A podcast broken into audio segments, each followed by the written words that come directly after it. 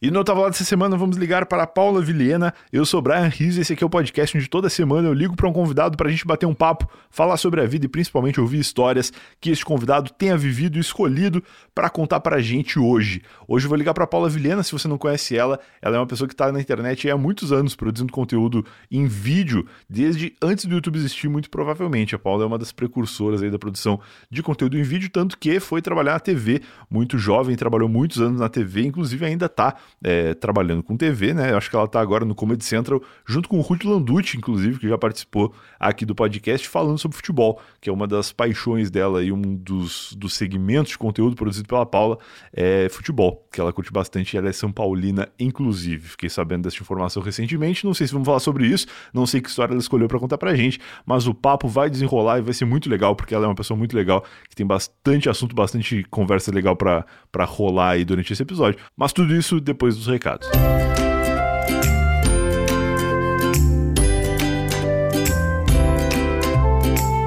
Primeiro recado é para lembrar que o Eu Tava Lá precisa da sua ajuda para continuar existindo. Então, se você puder se tornar um assinante do podcast, é a melhor forma de ajudar o Eu Tava Lá a continuar aqui toda segunda-feira e quem sabe até crescer, quem sabe até ter mais episódios por semana. Eu tô com muita vontade de fazer isso e isso só será possível se os boletos estiverem em dia e uma forma de você ajudar a gente a manter os boletos em dia é assinando o podcast e tem mais informações sobre isso lá no eutava.lá barra assine. Com 15 reais por mês você consegue ajudar o podcast e ainda garante acesso ao nosso conteúdo exclusivo. E se por acaso você não tem agora 15 reais para ajudar a gente, existe uma maneira de você ajudar o Eu Tava Lá sem gastar absolutamente nada. Você entra lá no eutava.lá barra assine, lá tem um linkzinho para você entrar no Sparkle, Hotmart Sparkle, uma plataforma onde você vai acessar o conteúdo exclusivo depois de ser um assinante e lá você pode, na hora de fazer a sua assinatura, optar por 30 dias grátis. Então, se você tiver no plano gratuito, você não está pagando nada por 30 dias, mas a gente recebe recebe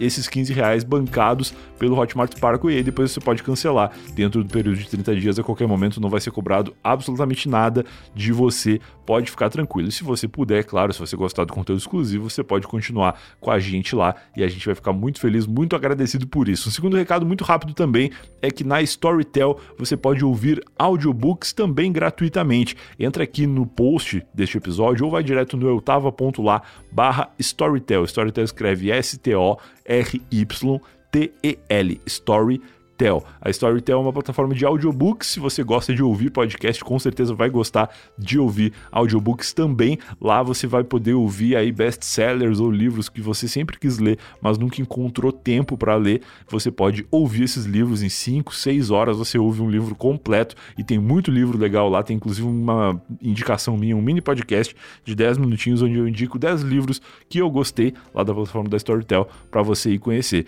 Então entra aí, lá barra Storytel Storytel. O link está aqui no post também, se você quiser é, clicar ao invés de, de, digitar no seu navegador. E você vai ser redirecionado lá para o aplicativo da Storytel, que vai dar para você 6 horas grátis no, plan, no plano gratuito. E você pode depois assinar um plano lá para ter acesso a todos os livros. Uma assinatura só dá acesso a tudo. Com certeza você vai se divertir muito e vai também adquirir muito conhecimento com os livros, com os audiolivros lá da Storytel. Agora sim, sem mais recados, sem mais conversa, vamos ligar para Paula Vilhena e ouvir que histórias ela tem para contar para gente.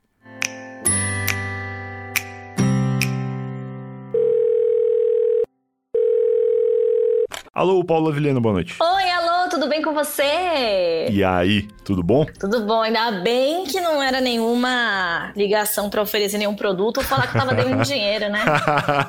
eu tenho um seríssimo problema com ligações, porque eu odeio atender número que eu não conheço. Geralmente eu não atendo. Só que agora a gente tá num momento em que eu tenho 31 anos e vou me vacinar muito em breve. E a minha namorada tem 24 e vai se vacinar não tão em breve. Então a gente colocou o nome dela na lista da Xepa. para quando é, sobrar vacina, que isso é uma coisa muito triste que acontece no Brasil. É, tem pessoas que são sommelier de vacina e não aceitam algumas vacinas. E aí sobra. E aí quando sobra, eles chamam pessoas. E a maneira de chamar é ligando para avisar: ó, tem uma vaga aqui e tal. E ela mora comigo há muito tempo, mas nunca trocou o celular. O DDD dela ainda é 31. E eu já tenho DDD 11 há algum tempo, então eu passei o meu telefone. Ou seja, eu estou vivendo um inferno que toda vez que me liga um número desconhecido, eu penso, putz, é a vacina. Aí eu atendo e nunca é. É sempre alguma coisa golpe ou aqueles caras que desligam. Eu não sei por que, que tem isso. Tem um negócio que toca o telefone e tu atende e cai. Sempre, o dia inteiro.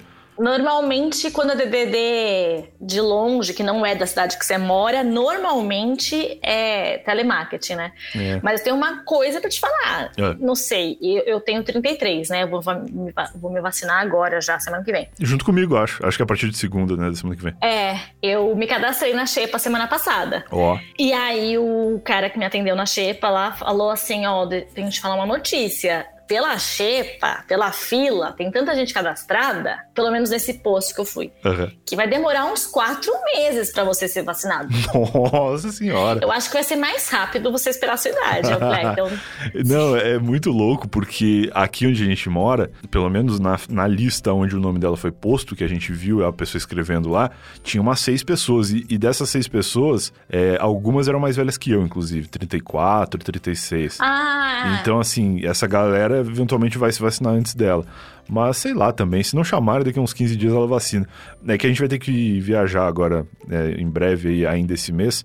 E a gente realmente não tá saindo de casa desde que a pandemia começou, porque não precisa. Eu trabalho em casa muito. Ah, recentemente eu comecei a fazer um outro projeto em estúdio e ela estuda, então você tá estudando sempre em casa e tal. E aí agora apareceu essa viagem tão perto da vacina. Eu pensei, pô, se os dois conseguissem tomar pelo menos a primeira dose, ia ser legal, né? Ideal. Porque a gente tá meio claustrofóbico, assim. Aliás, o oposto de claustrofóbico. Qual é o oposto de claustrofóbico? Eu não sei. É endroforóbico. Não sei.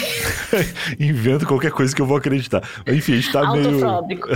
cagado. Gente tá meio cagado de sair de casa nesse, nesse momento de pandemia. Mas enfim, é, vai dar tudo certo. Em breve a gente vai se vacinar todo mundo. Pra onde vocês vão? A gente vai pra Belo Horizonte. Ela é de lá e a, a avó dela tá fazendo 90 anos. E aí, pô, é muito legal, porque eu não tenho ninguém de 90 anos na minha família e a, a avó já está vacinada há muito tempo, né? É, com as duas doses e tal. E todos os parentes que vão e amigos da avó e todo mundo, já tá todo mundo vacinado. Então, assim, o risco sou eu e ela e mais alguns parentes. E aí a gente fica meio assim de, ah, dá para tomar os cuidados e tal, tá todo mundo vivendo aí mais normalmente do que a gente e, e tá, tá ok. Mas o cagaço é, é, é, forte. Minha avó tem 106. Não que eu tô fazendo uma competição de avós, né? 90. 100, 90 106. não. Jovem, quando ela nasceu, minha avó tinha 16, trabalhava já. Mas 90 é, é bem idosa e especialmente nesse último ano, nesses últimos dois anos, a gente percebe, né? Eu fiquei longe da minha avó também, eu ia toda semana visitar ela, umas duas vezes por semana. Claro. No mínimo. Uhum. Vivia com ela, morei com ela dois anos. E aí, esses últimos, esse último ano, né? Já nem sei mais, a pandemia faz um, dois anos, sei lá. Ah, eu não sei. Eu considero um ano só, inclusive. É, um ano e meio, vai. Pra mim, é, eu tenho 30 ainda, eu não, não comemoro meus aniversários pandêmicos. É, exatamente. E aí, eu agora tô, fui encontrar com ela semana passada, semana. Tem que ver as nossas avós, né? Tem, tem que visitar. É, é, com todo cuidado. É, exato. Eu não tenho ninguém tão, tão idoso na minha família, assim. Inclusive, perdi minha avó recentemente, uma delas. É, não foi para o Covid, foi outra, outra questão de, de, saúde dela lá. Mas muito triste não poder ir também, né? Porque velório fechado e tal. É uma merda, uma merda total. Mas enfim. É Posso falar uma coisa que não tem nada a ver com isso? Nem, nem interessa para as pessoas no podcast, mas eu vou fazer minha primeira tatuagem. Eu não tenho tatuagem nenhuma. Olha, legal. E eu quero fazer para minha avó. Tá. Há um tempo atrás, há muitos anos, eu pensei em fazer a primeira tatuagem em homenagem a ela. Do nada eu falei, vó, se pensar em um animal, quando você olha para mim, qual animal que você pensa? Ela falou, onça. Eu falei, ah, legal, onça, posso é. tatuar uma onça. Bom, bom. Né? Mas aí depois eu desisti. Aí depois eu falei, vou pedir para ela escrever uma frase. Isso já faz uns anos. Aí ela escreveu uma frase, tá. que era do budismo e tal, que ia mexer comigo quando eu olhasse com a letra dela. Aí era depois do inverno, o inverno não tarda em se tornar primavera, para quando tiver momentos difíceis, você lembrar que é natural, é da natureza, que depois vai ficar tudo bem. E que o inverno é importante, tá? tá. Beleza. Fui falar pra ela, ela falou, vai sujar sua pele. Aí eu falei, que graça tem fazer uma homenagem para uma pessoa que não quer a homenagem, né? tipo. É, foda, realmente tem esse ponto aí. aí ela falou, aí eu falei, não vou sujar minha pele, porque ela falou sujar sua pele. Eu falei, não vou fazer isso pra ela, que eu vou estar tá ofendendo ela não homenageando ela. Entendi, entendi. Aí, semana passada, eu encontrei com ela e tive uma outra ideia de uma tatuagem. Pedi para ela escrever, a letra dela, a caligrafia é incrível. Escrevi, pedi para ela escrever Pedrinha de Brilhante, porque ela é, cantava para mim quando era criança, se essa rua, se essa rua fosse claro, minha, claro. eu mandava, eu mandava ladrilhar com pedrinhas, com pedrinhas de brilhante para o meu amor passar, tal. Legal. Pedi para escrever pedrinhas de brilhante, ela escreveu lindamente. Aí eu falei, vou falar para ela que eu vou fazer uma tatuagem para ver se ela autoriza, porque senão não vou fazer diferença nenhuma de novo. Falei, vó, quero fazer uma tatuagem em homenagem a você. Daí ela falou: Ai, não, faz a sua mãe, eu tô um caco. Eu acho que ela imaginou que eu ia fazer a cara dela. Maravilhoso. Aí eu falei: Vó, não, não é sua cara, é uma frase. É, vou escrever aqui, mostrei e tal. Uhum. E aí ela falou: Então espero eu estar tá menos trêmula para escrever. E ela autorizou, então acho que eu vou fazer mesmo. Caraca, que legal. Nossa, é uma história bonita já. É linda. Agora que eu contei para você, eu acho que talvez eu não faça mais, porque me falaram. Por que, que eu acho que as coisas não acontecem depois que você fala?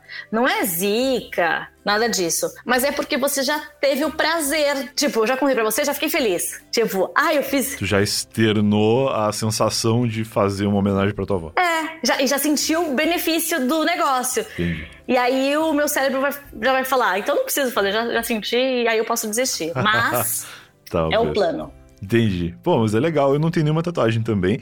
E eu sei que a galera que tem tatuagens, especialmente as pessoas que têm várias, elas não gostam muito de falar sobre o significado das tatuagens delas. Mas eu penso que se um dia eu fizer, vai ser alguma coisa assim. Tipo, eu não vou fazer. Por não ter nenhuma, eu não vou ser o cara que vai, sei lá, tatuar uma estrela no ombro de graça, assim. Eu vou tatuar um negócio que tenha a ver com alguma coisa importante. E aí eu ainda não pensei muito seriamente sobre isso, assim. Mas eu penso que se um dia rolar vai ser meio nessa pegada também. É, e outra coisa também. É, por isso que eu tô fazendo com significado. Mas se eu pensar as tatuagens que eu já pensei em fazer no passado, que eu já cheguei até a fazer decalque. É decalque o nome? Não sei, decalque eu acho que é tipo um rascunho, né? É, tipo, coloca na pele para testar, assim. Sim. Tipo, tudo que eu penso que eu ia fazer algum dia, eu teria me arrependido, porque hoje eu acho breguíssimo, ridículo e teria vergonha. Então esse é meu medo. Tem várias coisas que eu acho muito legais, mas poucas coisas que eu acho mais legais que não, não compense ter tipo uma camiseta, sabe? Tipo, sei lá, eu gosto muito de, sei lá, De Volta para o Futuro, adoro. É o filme que eu mais vi na minha vida. Mas eu tenho uns quadros aqui do De Volta para o Futuro que tá legal, não preciso ter na minha, na minha pele. Um adesivo, basta. Exato, um adesivo é bacana. E uma camiseta. Tem uma tatuagem de rena. É, tipo Alf, sabe aquela série do Alf, Alf é teimoso? Sei. Eu adoro Alf. E Alf tem um significado muito forte na minha vida, que meu nome é Brian por causa do menino Brian do filme. Do filme não, do, Jura? da série. Da série? É, meus pais adoravam, assim, muito. Meu pai tinha. Ele. O Alf passou na Band uma época, acho que nos anos 80. E meu pai gravava em VHS. E ele tinha as fitas lá em casa, assim, que ele e minha mãe eram muito fãs. E aí, quando minha mãe engravidou e eles souberam que seria um menino, eles pensaram de chamar de Brian por causa daquele Brian lá. E aí fizeram toda a tradução da, da escrita aí para facilitar minha vida no futuro. Mas é por causa disso. Nossa, ainda bem que não era Alf, né? realmente, realmente que bom. Aí eu tenho várias coisas de Alf, que tem um, um Alf de férias, aqui um, um, bonecão, tem várias coisas e tal. Mas eu não sei por que, que eu tatuaria um Alf, por exemplo. Acho que não, não seria o caso. Ah, mas tem a, esse aí de todos é, Acho que, é uma um boa tatuagem, bacana, que é. tenha um significado. Isso. Apesar de que a geração, as gerações recentes aí não fariam ideia por que, que eu tenho um tamanduá tatuado no meu braço. Porque ninguém entendeu o que, que é. Que raios é Alf? É meio que um papo de velho já isso que a gente tá tendo aqui. Acho que deve ter muita gente ouvindo que não faz a menor ideia. É, eu acho que a gente é, é cringe. cringe, cringe. eu quase tatuei uma televisão. E teria a ver também, porque eu trabalho com televisão. Exatamente. Eu tive o programa Deu Paula na TV. Eu lembro, era na Gazeta, né? Não, esse era na Cultura. Na Cultura. Na TV Cultura. A, a, vida inteira eu confundo Gazeta e Cultura. Pra mim é a mesma coisa. não sei porquê. São emissoras pequenas. Não, não sei, porque eu sou gaúcho e lá no Sul, é, só, essas duas emissoras só chegavam por TV a cabo. Então eu acho que devia ser o canal perto, assim. Ou, sei lá, na minha cabeça confunde. É, É, é porque, bom, para mim também confunde porque são as duas emissoras que eu trabalhei mais tempo. Mas é, a cultura é estatal, a cultura do. Vou, te, vou te falar, tá? Pra quem não sabe. TV pra Cultura. Mim. É Castelo Ratimbum. Maravilhoso. Estudo. Maravilhoso também. Cocoricó. Gazeta. É Mama Brusqueta, Palmirinha, São outros personagens. Fonseca. É. São outros personagens. É, Ronivon. É verdade. É, são essas pessoas. Entendi. Mas aí eu ia tatuar uma televisão, mas no dia seguinte eu acordei com decalque na perna. Meu, se não for decalque, tá ridículo isso. Eu não sei o nome disso. Decanter. Não, decanter é outra coisa. Eu não faço ideia também, mas a galera sabe. É um adesivo de uma tatuagem tipo de chiclete, só que mais, mais sério. É isso, é isso. É isso. Isso aí que tu falou agora é uma real. É, tu falou da, da TV e realmente isso faria muito sentido para ti, mas tu depois falou que tu acordou com decalque na perna. Eu, por mais que eu decida que eu vou fazer uma tatuagem, eu acho que eu passaria anos pensando onde eu faria. Porque no braço, tipo, é o lugar mais óbvio que eu vejo as pessoas fazendo. Mas eu não sei se eu sobreviveria com a tatuagem no braço, porque eu não ando, eu não sou os caras que usam regata, sabe? Que todo mundo vê assim. Se eu fizesse, seria tipo no antebraço. Ah, mas é bom que você não enjoaria. Ah, sei lá. O que eu acho muito louco é a gente que faz tatuagem nas costas. Porque essa pessoa, ela tem um desapego total da tatuagem dela. Ela nunca vai ver a tatuagem dela. Mas por um lado, quando eu vi a da perna, que eu falei que eu fiquei, eu fiquei com vergonha. Vou sair no dia seguinte com uma meia alta para não aparecer essa, essa imagem da televisão, porque não sai fácil essa, essa tinta aí, né? Entendi. Que eles colocam. Imagina se eu tivesse tatuado. Agora, esse do braço que eu quero fazer pra minha avó, eu acordei, assim, não tomo banho, né? Passei com caneta bique e no dia seguinte ainda tava. Tomei banho, mas ainda tinha uma marcazinha. E aí, mesmo assim, eu gostei. Então acho que vai rolar. Mas pode ser que eu desista também. Entendi. ah, eu não sei. Eu, eu, eu, fico pensando muito sobre isso aí. Quem sabe um dia a gente faça. Mas é, é, é. uma decisão complicada. E fora que é legal ser os únicos. Que não tem. Ah, a gente, é nós somos os únicos que não tem tatuagem na nossa geração. Tipo, quanto é mais real. tempo vai passar, mais únicos a gente vai ficar. É verdade, é verdade. E também tem o lance de tatuagem repetida, né? Que às vezes a pessoa faz e todos os amigos têm a mesma tatuagem, um monte de gente tem igual. Inclusive, o Lucas Salles, que é meu sócio no outro projeto, tem uma TV. Ele fez agora há pouco. Faz, acho que, sei lá, menos de um mês, ou um mês e pouco. Ele fez uma TV no braço, que é uma TV com aquela barra de cor, sabe? É, sei, sei. Acho demais. É muito bonito. É, é Color Bar. Color Bar. Eu, eu falei exatamente o nome, só que em português, e, no, e tava tentando pensar qual que era o nome de verdade do negócio. E eu ainda corrigi, né? Color Não, mas Bar. É, mas é, barra é, de cores. mas é, é chamado de Color Bar mesmo. Eu que, que fiz uma, uma descrição que por acaso era o nome do troço. Mas enfim, a gente está falando aqui de tatuagens de várias coisas, inclusive já introduzimos que tu trabalha com TV há bastante tempo, mas para quem eventualmente não te conheça, como é que tu costuma te apresentar assim, Paula, no profissional e no pessoal, como diria Fausto Silva? Eu me chamo de Paula Vilhena. Boa. É isso? É isso. é, quando eu sou Paula Vilhena, meu nome completo é Paula Vilhena Gonçalves, caso alguém queira procurar se eu tô devendo alguma coisa em algum lugar. Mas quando eu tive que escolher meu nome artístico, na época do teatro da escola ainda, que você tem que colocar no, na, na, na, nos créditos, lá na venda da peça, o nome, eu comecei a colocar Paula Vilhena. Tá. Teve um momento que eu calculei, quis mudar meu nome Gonçalves para Gonzales. Oh. Porque eu imaginava. É, porque na verdade originalmente é Gonzal, Gonzales, pela família, que na época da guerra mudou para Gonçalves, porque o Brasil tava com uma. Caramba! Enfim, nem a história, a história apesar de eu ser de humanas, não, não lembro muito bem. Só sei que teve que mudar para Gonzales, Gonçalves. Só que eu pensei que receber o Oscar falando é, The Oscar goes to Paula Gonzalez. Eu achei que era uma coisa meio latina, bacana. Assim. Totalmente, totalmente. Meio Selena Gomes, assim. E agora? Mudei pra Paula Vilhena. Mas Paula Vilhena é assim, né? Ah. Como é que eu vou ganhar meu Oscar agora? Eu não sei. Vilhena é da onde? É. Não, não sabe. É, é português. É português. Ah, é bacana também. É. Tem uma cidade, Vilhena, né? Em Rondônia. Tem? Não sabia? Tem. Ou Roraima. Eita, agora me peguei. Essa, essa daí é uma confusão comum, porém que eu acho que as pessoas de lá não devem gostar muito. Mas não faço Horrorosa, né? Mas é que. é que a sigla é parecida. É, a sigla é parecida, a gente É, é que. É, então é, é RO. RO, acho que é Roraima. Pronto. Enfim. Isso. Mas legal, eu, eu acho que os dois são muito sonoros e difíceis para os gringos pronunciarem na hora de te entregar o Oscar. Mas Gonzalez realmente é um pouco mais, mais forte, assim. É, é que eu não sei também ah, sei lá. É, eu acho que se tu não usa o Gonçalves, usar o Gonzalez. E dá pra mudar? Como é que funciona o nome artístico? É um típico problema de quem não tem problema, né? Porque. Porque tu falou agora que tu escolheu teu nome artístico Paulo Vilhena e tal, tu escolheu ainda um nome que é teu mesmo, tá, tá no teu RG. É. Tem uma galera tipo Chororó, que do nada ele veio um troço e ele falou: não, vou botar no Chororó no meu nome. Sei lá qual é o nome dele. A Xuxa, é Maria da Graça. É. Pois é, a galera. A Bruna muito... Marquezine, não é Marquezine, não existe sobrenome, é outro. Nossa, então, eu, eu acho isso aí muito louco, assim que em dado momento ela falou: não, agora eu vou escolher um nome artístico. Eu mal sei fazer uma rúbrica. Eu tive um momento da vida que eu falei: não, eu vou, agora tem que ter uma assinatura. E aí foi uma treta para mim. Imagina ter que inventar um nome novo. Não, pois é, minha assinatura é meu, eu escrevo por extenso, né? Eu não tenho assinatura. É ruim no dia que tu for assinar muita coisa, né? Tipo, eu assinei recentemente um contrato que tinha 60 páginas. Mas não tem visto? O que, que é visto? Tem a assinatura em algumas partes, o resto é vista, as outras páginas. Sei lá lá, eu fiz 60 rúbricas. E aí eu fiquei pensando, se eu tivesse que escrever meu nome por extenso, meu Deus, é cair minha mão.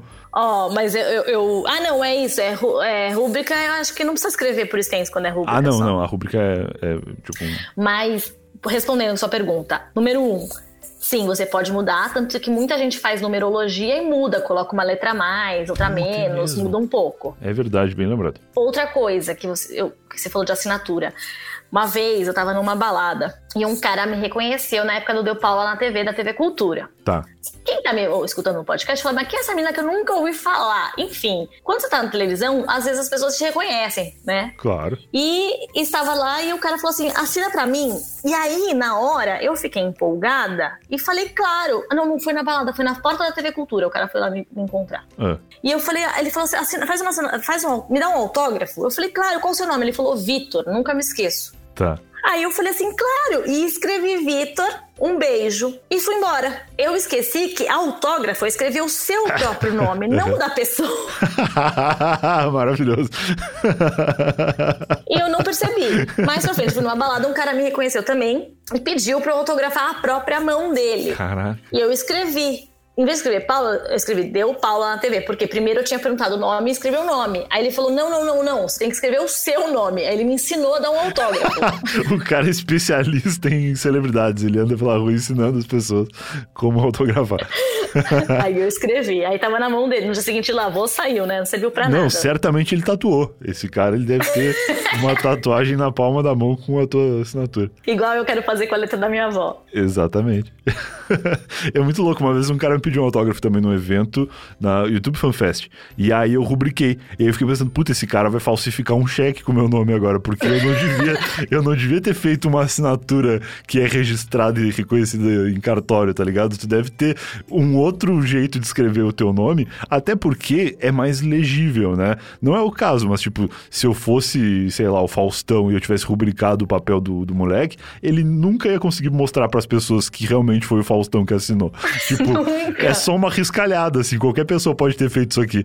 E aí eu, eu acho Quem que. foi, foi o Faustão? É, exato. Foi o padeiro, foi meu pai.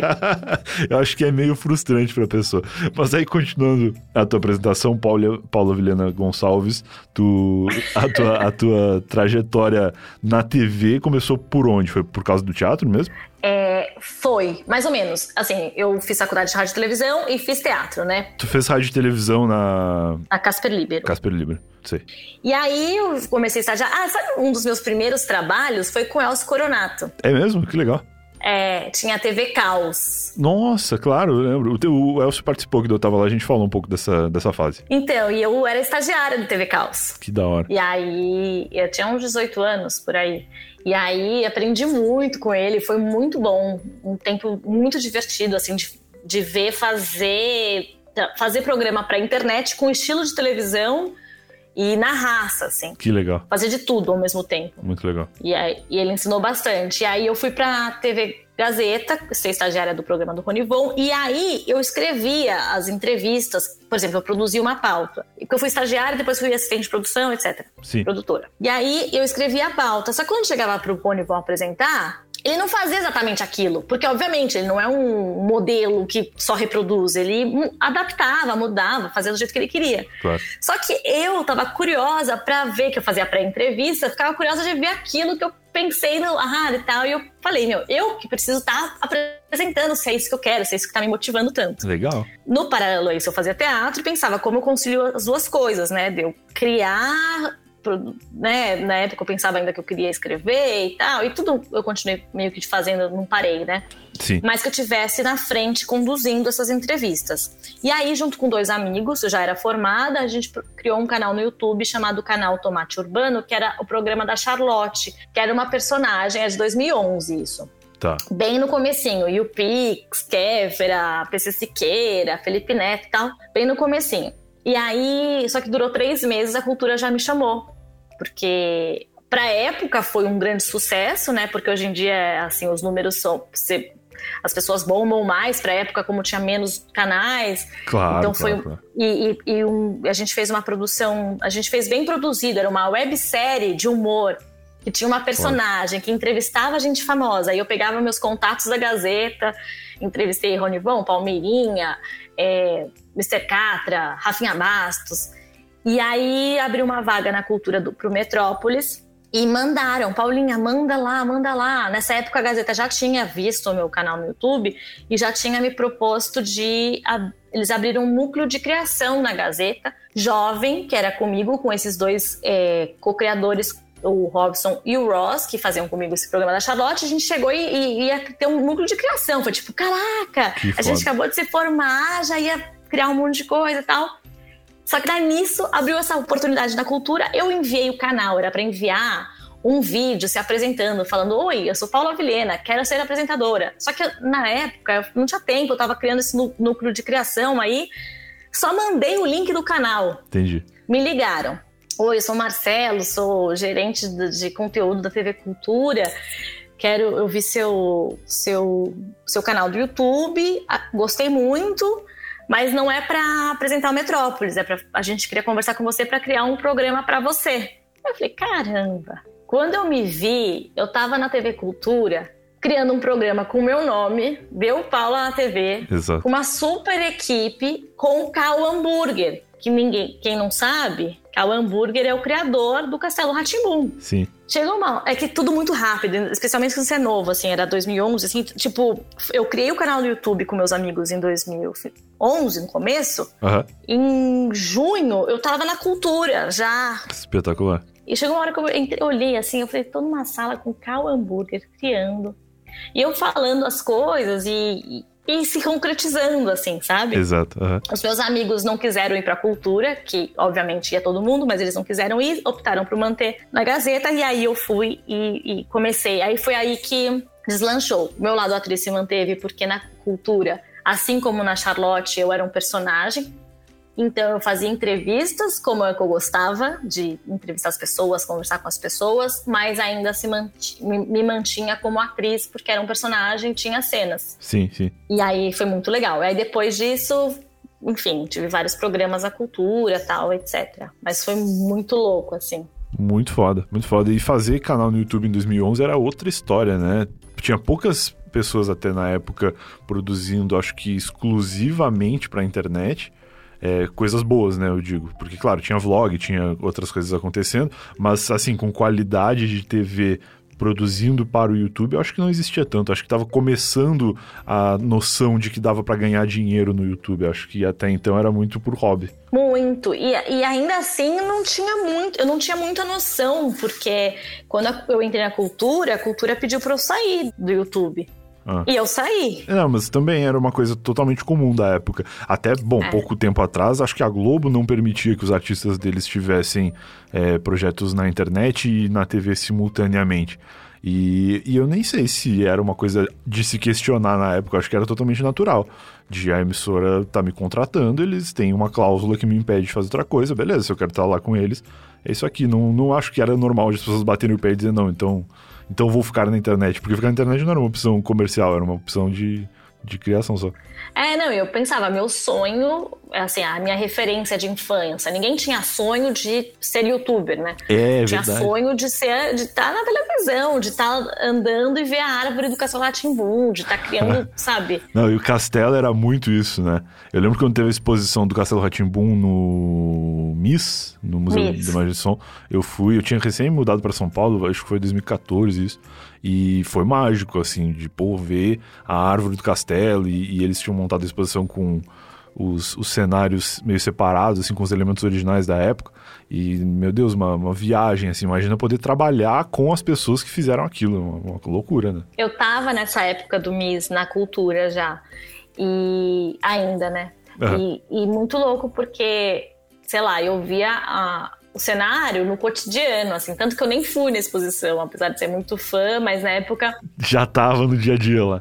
É, o, o relógio, o arsenal que eles têm de, tipo, queria, o meu programa já tinha cenas. Meu, a gente podia criar o que quisesse, porque tinha de cenografia, de figurino, e tinha coisa lá ainda do Castelo Atimbum. Obviamente que a gente não ia usar, mas poder olhar Tibi Perô, meu, essas coisas. Nossa, muito louco, uhum. muito louco. mas eu, eu fico pensando às vezes, sabia? E se eu não tivesse saído, o que teria acontecido, sabe? Porque se eu não tivesse saído da internet, porque é, quando você vai para televisão, na internet você vai se mantendo, né? Obviamente, na época que eu tava, tinha era, era tão, tão menor, né, o número de pessoas criando, que tinha grupo no, no Facebook de pessoas. Era Facebook? Era? De tipo, todos os criadores do, de YouTube, a gente uhum. se falava. O encontro do YouPix era minúsculo. Era no porão da Bienal, né, no começo. Depois subiu. Depois foi pra, pra Bienal lá no Ibirapuera nos andares principais. Mas antes era uma coisa bem pequenininha. Tanto que é muito pequeno. Tanto que eu conheci, tipo, todo mundo rápido, assim.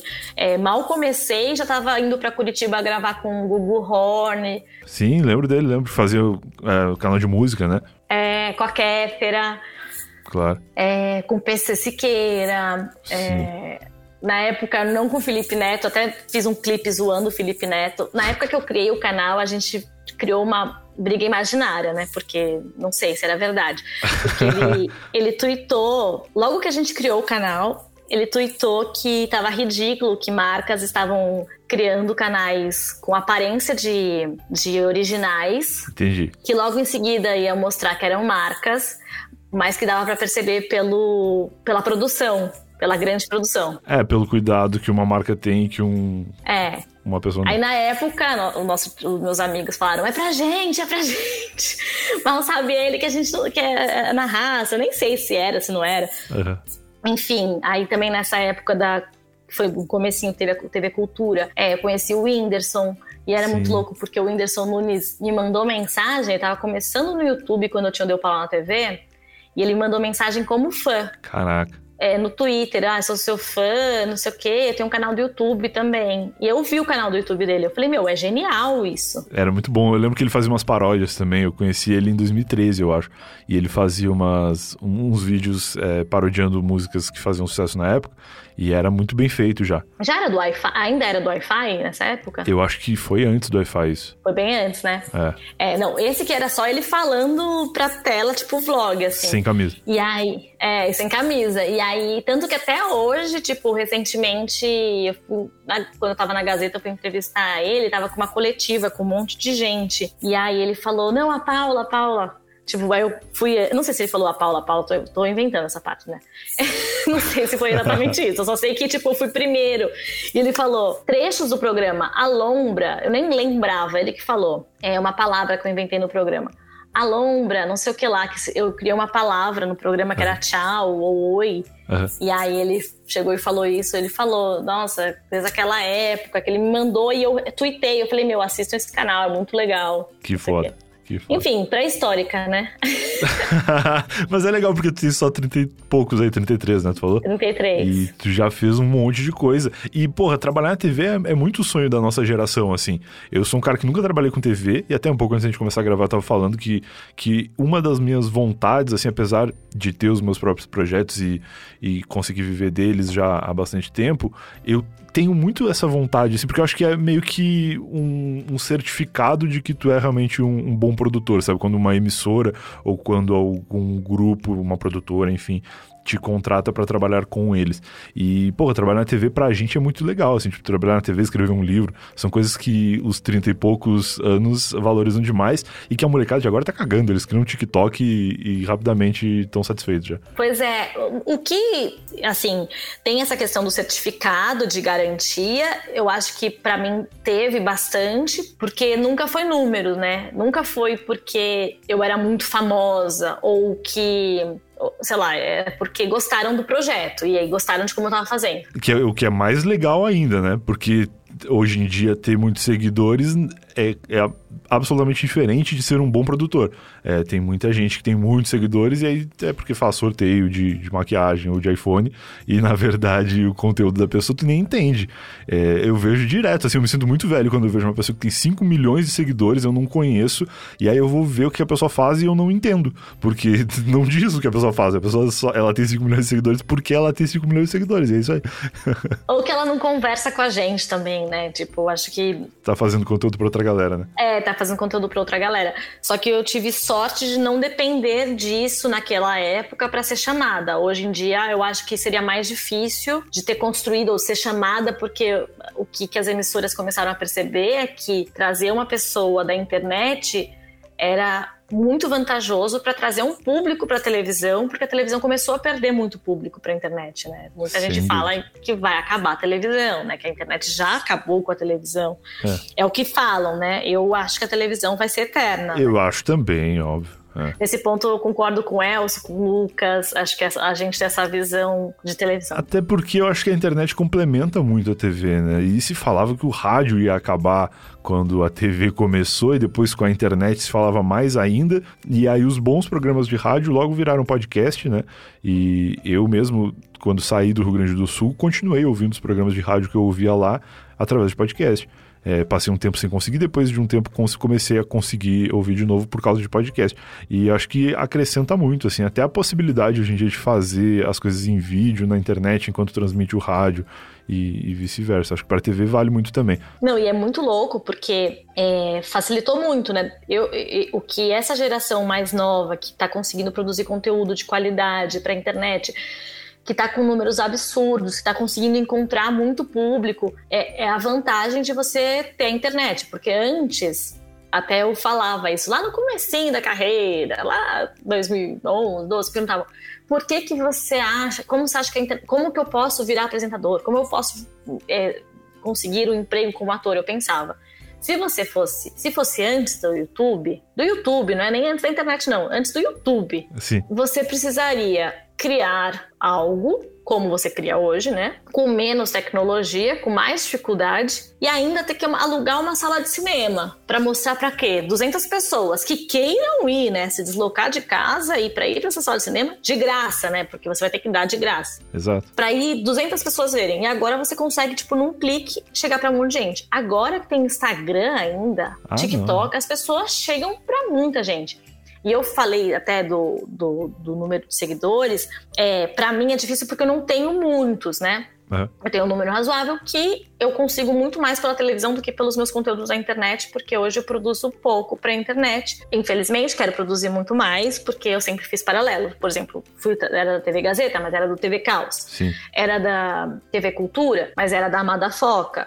Então eu nunca era do, sei lá da onde, mas era do Yahoo. Então eu sempre fiz internet, nunca parei de produzir conteúdo para internet. Uhum. Mas eu não me dedico tempo integral para cuidar das minhas redes sociais e acho que isso facilitaria de crescer. Claro. Mas eu não quero desvalorizar, eu acho que é uma profissão mesmo e quem e quem está aproveitando essa oportunidade para criar conteúdo tem que deslanchar e, e aproveitar e se as pessoas tiverem oportunidade de trabalhar na televisão, que trabalham com internet, tem que aprender. Porque, assim, eu fiz faculdade de rádio e televisão, então eu sonhava com isso, eu estudava isso, pensava em todos os aspectos é, de responsabilidade social, responsabilidade ética, né? Que hoje, com a internet, a gente vê pelas notícias, né? Fake news e tudo mais, que as notícias Sim. são super rápidas. Tá? Você tendo a oportunidade de trabalhar numa emissora, apesar de parecer chato para quem é de uma trabalha na internet tem a liberdade total, é legal, porque daí você consegue pensar em aspectos que você não pensaria no dia a dia. Exatamente. Da mesma é isso, e da mesma forma, Desculpa, eu tô falando super, né? Não, mas é legal. É um assunto que me interessa pra caramba. É, e da mesma forma que você pensa que na internet você tá com liberdade total, mas às vezes você não tá, porque você tá preso na audiência para conseguir aquele seu salário no final do mês. Exatamente. Então você acaba trabalhando a serviço do público. O que, que dá mais like, o que, o que vende mais, o que as pessoas mais assistem para render mais para você. De repente, quando, quando você não é o dono de uma emissora de televisão, quando você é um apresentador, você obviamente pensa na, na, audiência, mas você tem uma liberdade de estar com um salário mensal que você pode criar o que você quiser, sabendo que o salário vai cair de qualquer jeito, entendeu? Exato, é a maior tranquilidade que se tem, né? Pois é, então, é, quando você está criando seu próprio conteúdo, você é um dono de emissora que está pensando na audiência, mas é. não é o dono da emissora, porque você não é o dono do YouTube nem do Instagram. Se cair, você ferrou. E, e ao mesmo tempo sem a liberdade de poder falar o que você quiser, etc. Essa parte é verdade. Exato. E sem responsabilidade ética se você não quiser né? Não precisa. Sim, sim. Tanto que a gente vê coisas ilegais acontecendo. Exatamente. Mas a televisão você vai ter uma escola de, de aprendizado que, que não paga, assim. Eu tô falando isso até meio que para mim mesma, porque não, eu tô é pensando é... nas escolhas. Sim, faz sentido. E, e, o pior é assim, eu até nem acho tão ruim a galera que produz conteúdo pensando no público para dar certo e para ter número. O pior para mim é a pessoa que faz conteúdo pensando na plataforma. Tipo, ah, agora o Instagram quer que faça rios. Aí a pessoa só faz rios porque sabe que vai ter um alcance maior e tal. E meio que a gente perde a noção de quanto hoje em dia todo mundo só faz dancinha no Instagram porque as pessoas estão interessadas em ver dancinha, ou só faz porque a plataforma quer que as pessoas vejam os outros fazendo dancinha, sabe? Eu, eu não conheço o público que vê dancinha. Eu acho que a maioria das pessoas, sei lá, uma dancinha no, no TikTok, no Instagram tem milhões de views, mas eu acho que meio que todo mundo viu sem som, assim, porque tava passando e aí tava lá a pessoa dançando sem música e, e contou o número, sabe? Eu não sei se tem esse público, mas a galera tá fazendo pra caramba. É, e, e até não tô julgando nada nem ninguém. Eu tô aproveitando para fazer uma análise mesmo, mas assim, não tô com julgamento moral nenhum. Pelo contrário, eu quero mais é, é que as coisas aconteçam e cresçam e eu gosto mais de assistir o, a movimentação, assim, como estudiosa do, do uhum. mercado, eu gosto de assistir. Eu nem vou falar para qual empresa trabalha, mas eu trabalho, Tudo mas bem. hoje, quer dizer, para a Snack eu trabalho para a Rede Snack hoje como diretora de conteúdo uhum. de social, de vídeo de social media, né? Mas é, não para a empresa que eu trabalho, mas hoje, Sim. tipo, a Snack é fornecedora para uma empresa, né? Uma, uma grande empresa. Essa empresa que eu trabalho e crio conteúdo para essa empresa. Uhum. Para mim, faz sentido total isso de ver o que, que a plataforma tá vendendo. Tipo, agora é, Shorts no YouTube, tá. é, Reels no Instagram. Porque não adianta, como é mercado e é venda, não adianta eu ficar produzindo é, feed pro Instagram se o Instagram Lógico. vai distribuir Menos. pouquíssimo, enquanto ele quer que você faça Reels e isso vai chegar a muito mais gente. Claro. Porque é o interesse da plataforma. A plataforma quer que as pessoas criem conteúdo para tal coisa. Então, agora é Shorts. Não fazer o que, a, o que a plataforma do YouTube está querendo, que é o Shorts, é você remar contra a maré. Você tem que remar muito mais para as pessoas te visualizarem, porque eles vão entregar muito mais os Shorts. E aí, nesse sentido, nesse meu outro trabalho, eu preciso pensar o tempo todo nisso. Exatamente. E agora que cada vez mais eu quero criar conteúdo meu próprio para a internet, eu vou ter que pensar nisso também, né? A gente claro. acaba, no fundo, no fundo, liberdade total. Não existe. Só nas férias. e olhe lá também. Mas é isso aí. Mas calma, a gente continua ouvindo as histórias da Paulinha. Momento Alura para lembrar que o ouvinte do Eu Tava Lá tem 100 reais de desconto para assinar a Alura. E na Alura, com uma assinatura só, você tem acesso a mais de mil cursos, mil duzentos e poucos cursos no momento em que grava esse recado. E toda hora tem curso novo entrando e tem também a atualização dos cursos que eles já têm. Com a Alura, você se torna aquele profissional em T, que se você ainda não está familiarizado com o termo, o profissional profissional em T é aquele que tem um conhecimento abrangente, um conhecimento amplo sobre a área onde atua, mas se especializa em algum assunto específico. Então você pode, por exemplo, ser um programador que tem uma noção geral sobre informática. Você é especialista em programação, especialista, quem sabe, tem uma linguagem específica de programação, mas se precisar ali configurar uma rede, fazer um, um modem funcionar, um roteador, alguma coisa assim, você também vai manjar e o profissional inteiro é muito atraente para o mercado, né? Porque ao invés de ter que contratar uma pessoa específica para lidar com qualquer coisa, o profissional que, que é o profissional em T, ele pode ajudar a empresa em várias áreas, né? Então você ganha aí diferenciais no seu currículo, na hora que o seu chefe for te contratar, ele vai pensar, pô, esse cara aqui pode quebrar um galinho ali quando precisar de outra coisa, e aí você garante o coração, conquista o coração do seu patrão. Olha até rimou. Momento Alura com rimas aqui Eu Tava Lá. E eu não vou saber rimar agora, mas o link para tudo isso que eu falei é alura.com.br barra promoção barra Eu Tava Lá. Entra nesse link aí, você vai ver os preços dos planos da Alura. Eu sempre falo, os preços da Alura são muito bons, mesmo sem desconto nenhum, já valeria muito a pena. E entrando por esse link do Eu Tava Lá, você ajuda o podcast e ainda ganha 100 reais de desconto para assinar a Alura, alura.com.br barra promoção, barra eu tava lá, acessa aí o link, torne-se um profissional em T, assim como o Paulo Vilhena, que a gente vai continuar ouvindo agora. Maravilhoso. E quando eu te convidei para participar aqui do podcast, eu falei para tu pensar alguma história aí que te marcou na tua vida, alguma coisa que tu gosta de contar. Tu pensou alguma coisa específica? Pensei, mas eu esqueci. Maravilhoso. Não, mas eu, eu, eu, lembro, mas eu, eu já esqueci. Mas tudo bem. Tudo bem, faz parte. Eu tava pensando é, se foi, de repente, alguma coisa a ver com a tua trajetória, né? Porque tu falou e descreveu vários momentos é, marcantes da, da tua vida, como o começo na internet, começo na TV e tal. Teve alguma coisa que tu lembra? Assim, pô, a história da tatuagem da tua avó no começo foi muito legal. Depois o lance da, das assinaturas também, da, da, do autógrafo, né? Foi incrível. E tem alguma coisa que tu lembra sempre, assim, tipo, é, alguma realização, alguma coisa que, que tu viveu inusitada, talvez, por conta de, de estar na TV? É. Ah, de estar na TV eu vivo muita coisa, né? Trabalhando por trás das câmeras, produzindo, conhecendo gente, na frente das câmeras também.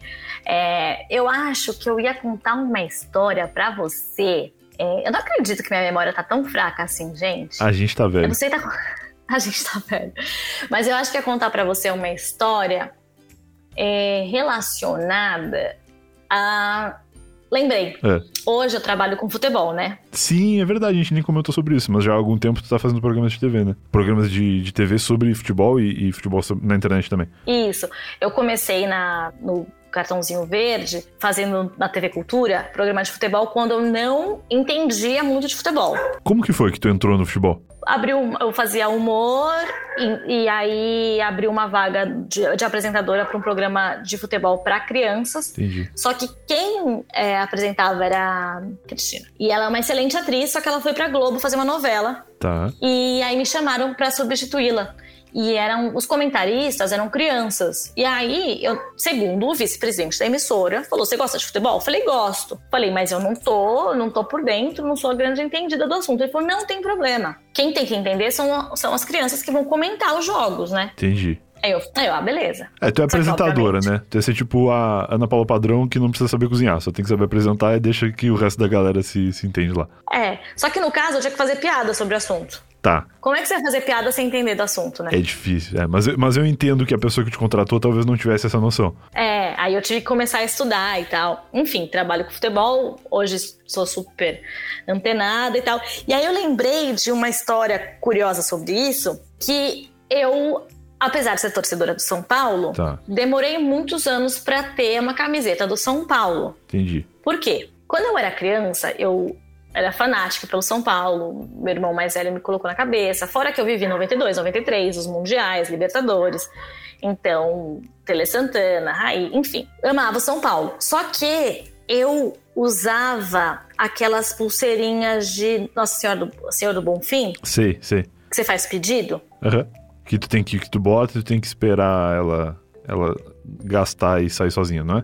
Exatamente. O pedido só se realiza Isso. se você não contar para ninguém os pedidos. Isso. Três pedidos. E quando ela cair, ele se realiza. Exato. Só que, o que acontece? Eu, eu, era uma criança de 8 anos que pedia a camisa do São Paulo. Tá. É, como que você, uma criança ganha uma camisa do São Paulo? Pedindo. É. Porque, naturalmente, né? Tipo, pra eu conseguir qualquer coisa, pra comer um hot dog, eu tinha que pedir pros meus pais. Exatamente, é. Só que eu não, não pedia para ninguém porque eu achava que não ia realizar o pedido porque o Senhor do Bonfim tava no meu braço. Perfeito. E, obviamente, não se realizava o pedido. Então, ano, eu tinha várias pulseirinhas do Senhor do Bonfim e eu sempre pedi por anos a camisa do São Paulo. Tá. E nunca se realizou, porque obviamente eu nunca pedi para meus pais, porque. Enfim. faz sentido, faz sentido. Aí, de, depois de um tempo, eu percebi que eu podia comprar, né? Demorou muitos anos. tu esperou tanto pelo Senhor do Bonfim que tu ficou adulta e podia comprar com teu próprio dinheiro. Não, agora eu fico pensando, eu sou de São Paulo. Da onde que surgiu tanta pulseirinha do Senhor do Bonfim na minha casa? Não, sabe o que eu acho? É. Não, na verdade eu tenho certeza. Que foi em 94 que minha mãe foi para Salvador e trouxe várias pulseirinhas do, do, do Senhor do Bonfim. Entendi. E eu sei, eu lembro claramente que foi em 94 que minha mãe que minha mãe foi para Salvador, porque eu lembro que esse ano de 94, quando ela voltou, quando, quando ela voltou, não, não vou falar essa história, pelo amor de Deus. Por quê? Qual que é o problema? Eu ainda não saquei, mas. Não, não, é que eu tava contando a história só do, da pulseirinha. Daí eu fiquei pensando de onde surgiu a pulseirinha e aí eu lembrei que foi em 94. Mas, mas é curioso, eu tenho várias pulseirinhas aqui do, do Sr. Bonfim, de quando eu fui para Salvador a última vez. E, e, eu não sou muito de usar nada pendurado no meu corpo assim, então não uso. Mas minha namorada tem uma que ela botou na, na canela e, e tá lá um tempão assim, pré-pandemia. E eu fico pensando que acho que é uma coisa muito mais cultural do que qualquer outra coisa religiosa, enfim. Sim. Não, mas é porque eu fiquei pensando como que eu lembrava oficialmente que minha mãe em 94 foi para Salvador, mas foi porque em 94, quando ela foi para Salvador, quando ela voltou para São Paulo, eu tive um pesadelo, um pesadelo à noite, é. criança, tá. e aí eu fui bater na porta do quarto da minha mãe com um pesadelo, tá. e tava trancada a porta. É. E nunca estava trancada a porta. Certo. E aí, o que que eu, criança, compreendi? Estava acontecendo alguma coisa naquele quarto. Certamente. Então, eu sei que foi em 94 porque em 95 eu pensei meu irmão teria um ano. 96 eu pensei meu irmão teria dois anos. Eu pensei eu ia ter naquela noite um irmão ou uma irmã. e eu atrapalhei porque eu fiquei batendo na porta que nem uma maluca. Entendi. E me gerou um trauma absurdo, porque a cada ano, então, tipo, em 2000 eu pensava. Na época eu sabia a conta de cor. Tá. Nossa, meu irmão teria 16 anos. A, a, criança, né? Mas enfim, não era essa história que eu ia contar. Eu ia contar só que eu. A camisa do São Paulo que nunca Mas chegou. Seria maravilhoso se o teu pedido pro Senhor do Bonfim fosse um irmão. E aí, nessa noite, tu atrapalhou o nosso Senhor do Bonfim a te realizar o teu pedido. não tive irmão. Pois é. E não tive a camisa do São Paulo. Mas hoje em dia é Continuo sem irmão, mas tenho a camisa do São Paulo. Inclusive a possibilidade de ter várias, se tu quiser, né? Porque hoje em dia, trabalhando, dá pra comprar. É, pois é. Agora tem camisa, o tênis, o boné. e o São Paulo não tá numa fase tão boa agora. Talvez não sei se tu vai querer ter uma camisa também. Não, torcedor não tem essa, né? Tem que querer de qualquer jeito. eu acho que eu sou um péssimo torcedor. Por quê? Não, porque eu torço pro Inter, né? E, e, ah, o enfim, Inter tá mal também. O né? Inter teve grandes momentos aí, 2006, Mundial, depois até 2010, 2011, foi, foi muito bom. Apesar de ter aquela história de que em 2010 o Inter foi é, pro Mundial e perdeu pro Mazembe, que é um time que nunca se imaginava perder e tal, eu sou o torcedor que, que vê com bons olhos, assim, tipo, caraca, meu time tava no Mundial, não é tão simples assim chegar lá. para chegar lá teve que ganhar a Libertadores, então não, não são só derrotas. Claro que a gente fica triste de ter perdido no, no Mundial, mas de lá para cá, o Inter sequer chegou perto de estar em um Mundial. Então eu era muito mais feliz lá em 2010 perdendo pro Mazembe do que hoje que o Inter tá perdendo pro Grêmio, que é o último colocado do Campeonato Brasileiro, entendeu? E aí eu fico meio assim, de, pô, eu não vou comprar a camisa do Inter agora, assim, eu fico meio, meio deprê. Ah, imagina, São Paulo ganhou o Mundial a última vez em 2005, né? Foi, foi um ano antes do Inter. Mas enfim, eu, eu sou uma torcedora bem pé frio, infelizmente, assim. Talvez tudo tenha começado no Senhor do Bonfim. é o castigo do Senhor do Bonfim. a primeira vez que eu fui assistir o jogo, eu tava na faculdade. A primeira vez que eu fui no estádio. Tá. E o São Paulo ganhou de. Ganhou, perdeu de 4 a 0 pro Santos. Tá. Era, e aí, péssimo, né? Claro. Mas tá, tava no Morumbi. Perdeu de 4x0 pro Santos, foi ridículo. 4x0. Lógico, lógico. Pro Santos foi um chocolate, pro São Paulo foi uma amargor, assim. Uhum. Aí eu voltei pro estádio, mas algumas vezes São Paulo perdeu. Acho que assim, poucas vezes. Acho que, sendo sincero, eu acho que eu nunca fui no estádio ver o São Paulo ganhar. Nunca. Sério? Caramba, e o, o Morumbi é um puta estádio legal, né? Eu fui lá, nunca vi nenhum jogo, mas eu fui num restaurante japonês que tem lá muitas vezes. Que inclusive dizem que durante os jogos existe a possibilidade de tu assistir o jogo dali, né? Não sei se o torcedor consegue comer enquanto tá vendo um jogo, mas o turista que vai lá comer um, uma comida japonesa e por acaso tá tendo um jogo deve ser bacana. Eu nunca fui nesse restaurante, mas eu já vi. Puta, é muito bom. Eu tinha aquele caderninho, sabe? Que é que tem promoção para duas pessoas, um livrinho que você compra. Sei, sei, sei, sei, sei. E aí tinha para esse restaurante, eu queria ir, mas não consegui usar. E um dia eu vou. Ah, acho que dá para você ver é, e comer bom. ao mesmo tempo, né? Mas de... É, mas imagina uma... um jogo é, importante, uma final de Libertadores e tu comendo um temaki. É, não dá. Tem uma arquibancada própria ali, que eu não sei se é reservada pro restaurante, mas que tu abre ali a portinha do restaurante e tu sai direto na arquibancada. E aí é bem legal. Aí realmente tu tem uma área reservada bacana para assistir um jogo ali, que, claro, eu não torço pro, pro São Paulo, então eu veria tranquilamente um jogo ali. Mas se fosse do meu time, eu não sei se eu conseguiria. É, eu também acho que não. Mas, enfim, aí eu tô, tô nessa, agora tô sofrendo com São Paulo, pelo menos a gente ganhou o Campeonato Paulista, né? Saiu dessa, dessa fila gigantesca, é mas tá triste o negócio. E aí agora o pessoal nem sabe desse meu histórico de que eu só fui no estádio e o São Paulo perdeu todas as vezes que eu fui assistir. Se soubesse, porque já me chamam de pé frio, não sei pra onde começou isso. Mas o pessoal, o pessoal do, do futebol, assim, é muito ligado nessas coisas de superstição, né? De usar sempre a, a, roupa que dá sorte e tal. Se eles souberem, e agora talvez saibam algumas pessoas, que tu nunca viu São Paulo ganhar no estádio, talvez te proíbam de entrar lá. Ai, Jesus. Não, já, já assisti sim, uma Assisti a final da Libertadores de 2005. É, foi, foi, foi isso mesmo. não, pelo amor de Deus, já tô com fama de pé frio. Tive que entrar no mar com a camisa do São Paulo para tirar a zica. Aí já falaram que eu não posso assistir camisa, é, o jogo com a camisa do São Paulo, que eu não tenho que fazer isso, tem que fazer aquilo. Tô virando uma prisioneira de mim mesma. Eu acho que não tem nada a ver, não é culpa minha que tá todo, todos, todo mundo tá se lesionando. Certamente. Que não. fez esse calendário horroroso, enfim. Mas enfim, tu tá falando da, da história da pulseira. É, mas aí foi, acabou. A história da pulseira foi. Era essa grande... Não era essa história que eu ia contar, mas eu acabei contando qualquer coisa. Não, tudo bem. É, é curioso, eu gosto de curiosidades. Eu acho que é, é, importante também. É, eu não lembro o que eu ia falar, não. Enquanto eventualmente tu pensa na história, caso tu lembre ainda, é, a gente já tá meio que encerrando aqui também, já estamos a 50 e poucos minutos gravando. Eu queria te perguntar do programa que tu tá fazendo agora, né? Porque tu tá fazendo um programa junto com o Rudy Landucci. Eu, o Rudy participou aqui, eu tava lá há algum tempo, inclusive tá pra voltar aí, a galera tem pedido bastante o retorno dele. Vocês estão lá no Comedy Central falando sobre futebol, inclusive com o Vampeta, não? Sim, a gente tá. Eu não vi o programa ainda, só vi nas redes sociais, por isso que eu fiquei na dúvida se o Vampeta era um convidado ou se ele fazia parte. Não, é oficialmente, o elenco oficial sou eu, o Rudy Landucci, o Renato Albani e o Vampeta. Ah, tem o Renato Albani também, legal. Também. E aí, a cada semana tem um convidado extra. Bacana. E tá muito legal. É, o Rudy eu já tinha conhecido ele antes, em 2018, que a gente fez a final da, da Copa do Brasil, Corinthians e Cruzeiro, a gente apresentou juntos no Twitch, na Twitch. Que legal. É, pra Copa do Brasil. Foi muito legal. Mal conhecia ele, fiquei quatro horas ao vivo com ele, foi muito legal. E o Vampeta, eu trabalhava na TV Gazeta, no Mesa Redonda e no Gazeta Esportiva, né? No Mesa Redonda, eu fazia com o Vampeta.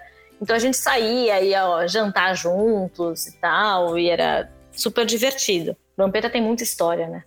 E o Renato Albani eu conheci agora. E tô adorando também fazer o projeto com ele. E tá, tá muito legal, assim. O Comedy Central é um baita canal legal também, né? É a primeira coisa que tu tá fazendo lá? Ou tu já tinha feito? No, no Comedy Central é. é. Eu já tinha feito pra Viacom no, na Nickelodeon. É, aquele tapete laranja daquela premiação, nos meus prêmios Nick. Lembro, lembro, lembro. Então, lá atrás, em 2000, 2003, sei lá, eu tinha feito é, alguma coisa. É... Ah, sabe por que eu fiquei distraída agora? Porque eu lembrei uma história para contar. Tá. Quer falar ela direto antes de terminar de falar do tapete laranja ou tu vai esquecer de novo? Ah, não, mas foi super legal o tapete laranja na Nickelodeon. Foi super incrível. Pra fazer, para ser chamada, eu fiz um teste lá na Nickelodeon e aí me chamaram e falaram assim: Paula, é, imagina que você tá entrevistando as pessoas. E meu teste era tipo assim: Oi, Ivete Sangalo! E eu tinha que criar uma, uma, uma entrevista falsa pra uma pessoa que não existia, pra um fantasma, assim, que nem criança. Maravilhoso. Foi super divertido. Que legal. E a história que eu lembrei não é uma. Não sei se é uma. Eu, eu, eu pensei, lembrei agora, né? Então. Sem pressão. Sem grandes expectativas. É, quando eu trabalhava no programa do Rony Von.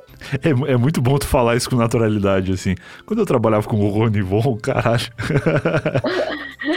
eu, no comecinho, eu respondi e-mail de telespectador. Que legal. Então imagina, eu recebia de tudo, e cartas também. Eu recebia carta que parecia que tinha antrax dentro, porque era assim, gente maluca mesmo, assim, tipo, teoria da conspiração. Assim, quem é o público do Rony Von, né? Provavelmente são as nossas mães e avós. E aí, desse público, tu seleciona o, a, a, o percentual dele que manda a carta, deve ser só os mais doidinhos mesmo, assim. Ou muito pro bem, de fãzão maluco, ou meio pro mal também. Pois é, então. Aí tinha um deles que, que mandou uma carta falando que. Ah, que o governo, que não sei o que lá, e era a teoria da conspiração total, Antrax. Tinha uma outra senhora que sempre ligava, que era a Dona Diva, que fazia pão de linguiça, que queria enviar pra gente. Só que ela ligava que legal. falando, quero falar com a Paulinha. Entendi. Quero falar com a Paulinha. Era específico. Já era minha amiga, já. Não, não queria nem falar do programa mais, era trocar ideia mesmo, assim. Claro, claro, claro. E queria enviar o pão de linguiça e tal. e aí, depois de anos, até eu sair de lá, e, e, me ligaram, já estava trabalhando na cultura e ela e, e me ligaram e falaram assim, Paula, tem uma diva que fica ligando, perguntando de você assim, a gente pode passar seu telefone de casa? Eu falei, claro! Eu estava muito preocupada com a dona diva, como ela tava. Desde que eu saí do Runivon, quem que tava conversando com ela toda semana, sabe? Lógico, lógico. Aí ela me ligou em casa e eu fiquei, tipo, muito feliz que a dona Diva ligou e tal. E foi, era, foi super emocionante até quando ela ligou, assim. Nunca comi o pão de linguiça dela, mas ela ficou super feliz porque ela me viu na TV Cultura e reconheceu a minha voz que eu atendia no programa do Rony Von. Caramba. E, tipo, foi su super incrível. Que legal. Um dia eu tava respondendo e-mail e vi um e-mail falando assim: Ah, eu queria saber é, recomendaram uns filmes ontem no programa e eu queria saber porque eu sou professora de história, para eu passar para os meus alunos. Quando eu fui ver o, final do e-mail, era a professora Sinília, uma professora que eu tive de história. Nossa. Que estava com câncer na época que eu era estudante ainda, assim. Putz, e tá. eu já, na escola, eu, se eu estava trabalhando lá, já devia ter uns 5 anos, 6 anos de formada na escola. E ela já estava com câncer naquela época da escola, faz uns 7 anos antes. Uhum. E ela ainda lecionava. E ela falou, queria saber os nomes dos filmes. Eu respondi no protocolo, assim. Padrão. Olá, mensagem automática. e no final eu escrevi PS. É, é, aqui é sua ex-aluna, Paulinha. Tarará, tarará, tarará. Ela respondeu super emocionada, falando: Oi, Paulinha, não sei o que, tarará, tarará. E eu depois continuei, mandei outro e-mail, falei, queria te agradecer por tudo que você fez por mim, tararau. É... Engraçado, eu tava pensando nela naquela semana muito, assim. Caramba. E ela mandou esse e-mail, eu respondi para ela. E eu confesso que, como eu era estagiária, não tinha muita noção de responsabilidade, eu deletava mil e-mails, respondia três, entendeu? Tipo, eu não era. Mas tu realmente apagava ou só deixava lá? A selecionar todos. Entendi. Hoje não vou me demitir mais, não tô lá. Começa a confessar as coisas que fazia. é. E aí ela, aí eu mandei, aí eu falei, agradeci por tudo que ela me fez e tal. E naquela semana ela faleceu.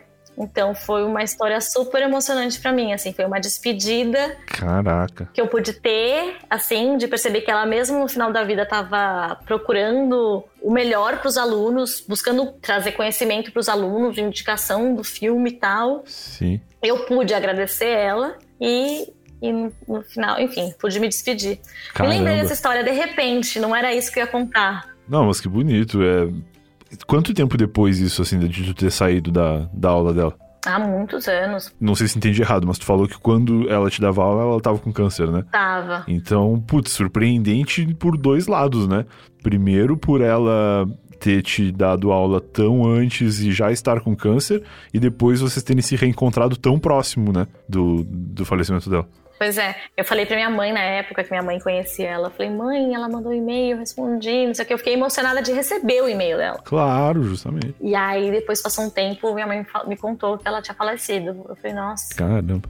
Que loucura. Pô, legal. Bonito para encerrar esse episódio num, num, clima gostoso. Que a gente começou falando de, de vovós e, e é coisas é assim, terminamos falando de, de. não sei exatamente do que, mas de uma história bonita. Gente, mas eu tô, assim, fluxo assim de pensamento. Minha cabeça tá desse jeito. Que história que eu ia contar? Não lembrei nada, contei da não, mas é legal porque foi um ótimo papo de uma hora e pouco que a gente agora deixa a expectativa alta para quando tu lembrar da história voltar. Aí tu lembra e volta aqui tá para contar de novo. tá bom. Combinado? Combinado. Valeu então, Paula, obrigado por ter topado aí, liberado esse tempo pra gente conversar. E se as pessoas quiserem te encontrar agora, além do, do Comedy Central, onde mais eles te acham nas redes sociais e projetos é, pode me encontrar no meu Instagram, Paula Vilhena, que eu prometo criar vários conteúdos. Boa, fazer várias dancinhas pro Rios. Vou fazer várias dancinhas pro Rios. e, e no, no, no Twitter, Pá Vilhena. Boa. Combinado, então. Vou deixar tudo linkadinho aqui no post para facilitar a vida da galera. E quando tu lembrar da história ou viver qualquer outra coisa legal aí que tu quiser contar pra gente, me dá um toque que vai ser um prazer te ligar de novo.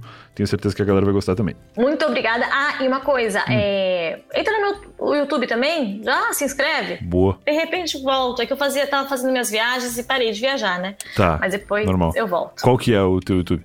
É Deu Paula na web. Oh, boa, boa. Bom, um bom trocadilho com, com o programa. Isso. Combinado. Valeu. Tudo linkadinho aqui, a gente vai se falando então. Obrigada, viu? Um beijo. Desculpa qualquer coisa. Que isso. Bem coisa de velha falar isso, né?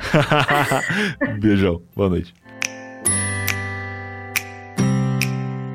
E esse é mais eu tava lá, se você vai até aqui, eu espero que tenha gostado. Grande Paulinha Vilhena, muito legal a conversa. Ela esqueceu a história que ela ia contar, acho que isso nunca tinha acontecido aqui no podcast, mas ver como esse episódio fluiu, né? Como é legal conversar com ela e com certeza quero que ela volte aqui no podcast, porque vai ser muito legal. Quem sabe ela lembra depois da história que ela ia contar e aí a gente marca um retorno aqui. Se você curtiu também, vai seguir a Paulinha nas redes sociais, segue eu tava lá também nas redes sociais, tá tudo linkadinho aqui no post deste episódio e a gente se vê de novo no próximo episódio do podcast. Lembrando que tem muitos outros episódios do Eu Tava Lá para você ouvir os episódios deste podcast podem ser ouvidos em qualquer ordem. Então, dá uma navegada aí, seja onde você estiver ouvindo isso, no site do Eu Tava Lá, no Spotify, no Deezer, no Amazon Podcasts, enfim, onde você estiver, navega aí que tem muitas outras coisas. As capinhas pretas são episódios completos do podcast e as capinhas vermelhas são cortes do Eu Tava Lá. Mini episódios com histórias separadas de, de episódios maiores, né? Pequenos momentos de episódios maiores para você conhecer aí convidados legais e episódios bacanas também para você ouvir depois a hora que você quiser, na ordem que você desejar. A gente se vê de novo no próximo episódio. Tchau.